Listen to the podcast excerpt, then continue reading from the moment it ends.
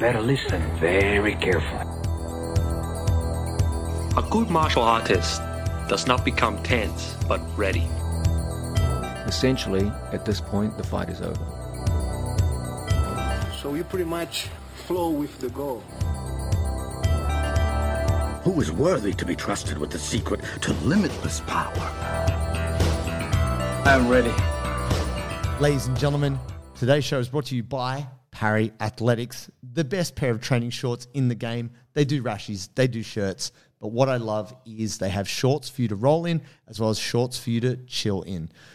I love them because they're so multi purpose and they look awesome. Now, you can get your hands on these and you get 20% off with the code bulletproof20 at checkout. Get yours today. Ladies and gentlemen, welcome to another Bulletproof for BJJ podcast. Q&A for BJJ. Now, if you have a question for us and you would like to get it to us on the show, go to the website, bulletproofforbjj.com, go to the podcast tab, scroll down. There is a red button and you can leave us a voicemail. Let us know who you are, where you're from, and get to your question and we will answer it for you. Bam. Who's first? First one coming in from Fabrizio Cordero. Oh, dang, I love that name. Hey guys, Fabrício here from Brazil. First of all, thanks for the content. It's amazing. It's been really, really helpful. So, yeah, thanks a lot. Uh, let's go to the question. I'm 40 years old, 5.8 feet tall, 167 pounds, right? I'm a white belt, uh, training for nine months right now in a great alliance gym in my city. And I train four or five days a week consistently, every week, right? Nice. And I'm having like a hard time trying to sweep heavier opponents. I'm talking about 200 pounds guys, 220 pounds, some of them even heavier. And when you when I roll, and at this stage we just roll against other white belts. Uh, usually I pull guard when I roll. I like to be on guard. I like to train guard. It's my main goal right now to improve my guard. But against heavier opponents, like it's it's been really difficult to sweep them and i would love to improve my sweeps right? Uh, but the last few days i was wonder, wondering if i should change my strategy against them. If i should like uh, try some takedowns to be on top once in a while or if i should keep pulling guard to you know to improve my guard against them. And yeah what do you think? Cheers from brazil Awesome. What a legend. Yeah, lovely. Thanks, Fab. Um, look, my take on this is is two things. Well, two things that helped me with my sweeping. First one was something uh, Dan Cherubin told me, which was when you get your grips for a sweep, uh, that's not enough. You can have your controls, but you need to have the person's weight. So if you don't actually have their, if you haven't broken their balance or their weight is not on you, you're not going to sweep. Even if you're like, oh, I've got everything organized, they should be getting swept right now. The control and the weight is the key. Because sometimes if you have their weight on you, but you don't have control, you, also won't sweep them. Those are two key components. And, and the other second lesson on that was from Michael Lange, and he said this to me. He said, if you want to submit somebody, fake the sweep, you'll get the submission. If you want to sweep somebody, kind of threaten an attack, like threaten the submission, and then you, they will do something which will enable you to get a sweep. So it sounds a bit strange, but it's a little bit like misdirection with um, like magic. You're like, oh, look over here, oh, do this. Often when you're early in jiu-jitsu, you just do the thing. You're like, I want the armbar, I go to the armbar, I do that, that's it. But actually to get the armbar, you have to usually get them to post or commit or something like that. My advice is, yeah, you should definitely learn takedowns, learn passing guard, do all that. But if you want to make your sweeps more effective, see if you can work out if maybe you're not bringing their weight onto you to be able to sweep them. And two, maybe you need to be a bit more threatening from your guard. If you have no threat of submission, there's no reason for them to want to do anything that's going to put them off balance. That's what I'd say. Yeah, it's great. I, I agree. I think um, I look back to some of my sweep attempts, or all of my jiu-jitsu when I was earlier on was kind of like very, to like single dimension. It's like, oh, I've got the grips, I go for the technique. But often, if the person knows what I'm trying to do, then they just shut it down, blocky. and it's like, fuck, that thing didn't work for me. Whereas I wasn't if I if I were to weave that thing in with some other counter, or like you said, like making them think about the submission, then applying the sweep, whatever. Now it starts to be more successful. I think um, one strategy I would employ beyond what JT said would be to, if you're finding that you're trying to get someone's weight onto you and you can't, and you're like, fuck, this isn't working, I would look to wrestle up. Yeah. And so, because you're the smaller guy, so when you're the smaller guy, you have the speed advantage generally. And this is something that Adam Childs always said. It's like when you're fighting someone that's bigger than you, training with someone bigger than you, you should be using your speed against them. And so the wrestle up is like trying to get the sweep. They're keeping their hips back. I can't get it. So then I just go, fuck this. And I just come up. Yeah. And I'm looking to go for the single or just tap the knee and push them over, whatever it is. Hit the wrestle up. It works in really nicely with the sweep attempt. Yes, sir. All right. Next one. Spaz Rocket one. Perfect. Joey, JT, I've got two questions for you. What are your top five BJJ matches of all time? Oh. Looking for a bit of motivation while we're doing the mobility and the stretching. And secondly, what is the number one submission finish in your opinion? Oh. Shit. My God. Spaz Rocket. What a fucking legend. The man. We love you, Spaz Rocket. You're the man. And a great finish there. I, Uh, was top cha- top five matches. channeling Joey there. I've got I've got five. Go in my on. Head. Yeah. Just pure jiu-jitsu. Definitely you gotta say Hodger Gracie versus Jacare back in the day where Jacare's arm gets fucking broken. He stuffs it in his belt and jumps around. That was up there as number one for a long time. Marcus Buchecha versus Hodolfo. When Hodolfo was champ, it was a changing of the guards. It's it's listed on the internet as the greatest match of all time. I don't know about that. Hodolfo riskets for the biscuit. He goes to the armbar, he misses, and his coach fucking chews him out for it. But yeah, it's a it's an epic match. Um, I think Leandro Lo versus he takes him down. You know, it's big takedown. He goes like for a double and boom, and he's like, yeah. Oh yeah, Erberth Santos. Yeah. Leandro versus Erberth Santos, pretty good. Like any Leandro Lo match where he just pulls it out. For me, Leandro's just one of the, the greats. Um, a, a pretty amazing match. Now, this broke my heart, which is uh, Rafa Mendes versus Cabrinha. He armbars Cabrinha at the Pan Ams. Fuck. I was such a Cabrinha fan.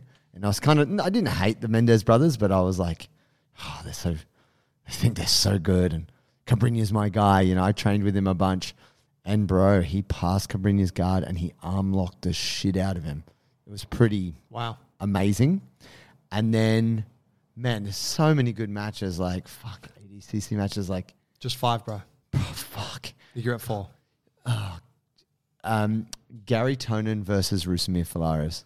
Like, Rus- uh, Toquinho. Yep. Bro, Tonon almost heel hooks him. Tonon gets his back. He slams the fuck out of Gary great Tonon. match. Garry Tonon at that, that's like, for me, it wasn't peak, but it was pretty, pretty fucking up there. Yeah. And then there's like, I don't know. Oh, sorry. And also just Lachlan Giles's run at the ADCC, all those matches. Yeah. yeah. Look, I'm I'm not a, good reference point for this because I never watched. I didn't watch any gi jiu-jitsu really. So I, one of those, some of those ones you mentioned, I'm like, fuck yeah, I'm gonna watch those. Thanks. Right. Um, for me, it's a pretty weak attempt, but I really like um, Metamoris, Eddie Bravo versus Hoyler Gracie. Yeah, of course. The That's rematch? So famous, right? Yeah, I fucking love that match. I think that's a great watch. I really liked from ADCC two years ago um, Fabricio Andrey versus Victor Hugo. Amazing match. yeah. Amazing match. Um, and then probably anything with um, Mica Galvão or Fabricio Andrey. Like anything from the last few years, no gi from them. or even gi is just fucking exciting. Yeah, and that, I guess that's the hard thing now. There's less of those iconic matchups of like, this guy's a champion, this guy's a champion, they face off Yeah. kind of thing. Yeah, there's just so many matches now. Yeah, and look, you know, like a, we won't go into it too hard, but like for example, I thought one of the greatest matches of all time would be Gordon Ryan versus Buchecha. It was not. It was actually one of the most boring matches of all time, which was the final of the absolute of the ADCC in I think I, st- I still liked it, but I guess it's because it's the final No- and it's all nothing really happened, right? Gordon was hitting that fucking shoulder he crunch, shoulder crunch, but that was about it. Yeah. and then not much else happened. Whereas if you look at Garry Tonon did a flying scissors takedown into heel hook against Edwin Najmi, and you're Yeah. like, whoa, what the? F-? Anything Garry Tonon. It's exciting times. Anything Gary. Oh, what did we say? The most devastating submission Oh of all yeah, the most devastating sub. I think it's RNC, right? Well, I mean, I guess he, yeah, he's like in our opinion. I don't know. Like, Yeah, I mean, we know, right? Statistically, it's what heel hook or rear naked choke, Choke. based off ADCC. yeah. But I mean that I, I think the truth in that is it's a really primal thing. If you don't tap, you you go unconscious, and it's pretty hard to trying to think what's tr- deny. what's truly devastating though. Like I'm thinking banana split.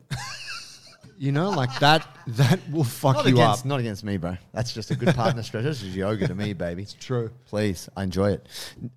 I, I think gi, no gi, RNC. I think the rear naked choke is just it's just undeniable. That's that's what I'd say. I think if you can get someone's back and choke them, that's that's what you see. It's pretty high percentage. Yeah, now. but they can get up and then they're not injured and don't have to go to hospital. I'm thinking devastating. they I'm might die, like- bro. You could kill someone like that's that's death. That when you choke someone I mean, unconscious, that's yeah, if you held it for like an extra two and a half minutes. But you're just talking about I'm talking like what fucks someone up the most. I'm thinking, I'm thinking The that's power what, bomb. We're That's what about Spaz the- Rocket's like, bro. Give me the fucking carnage. Rampage Jackson slam against a closed triangle. Ricardo Arona. Go, yeah, Ricardo Arona. Go, the Brazilian tiger. Bruh. All right.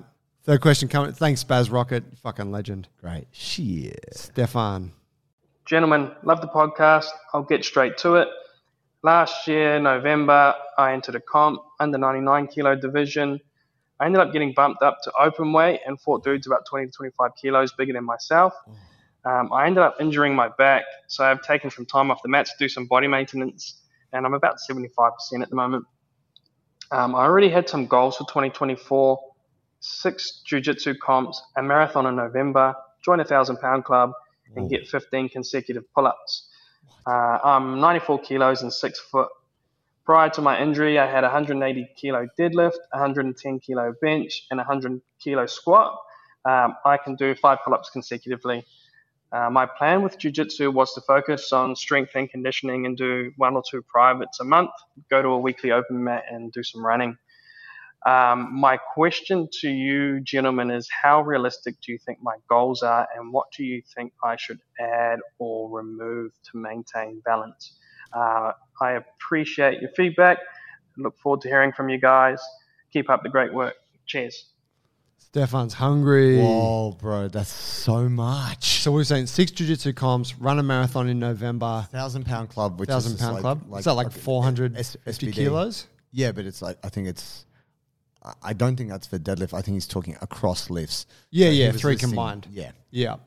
Um, and then uh, 15 consecutive pull-ups.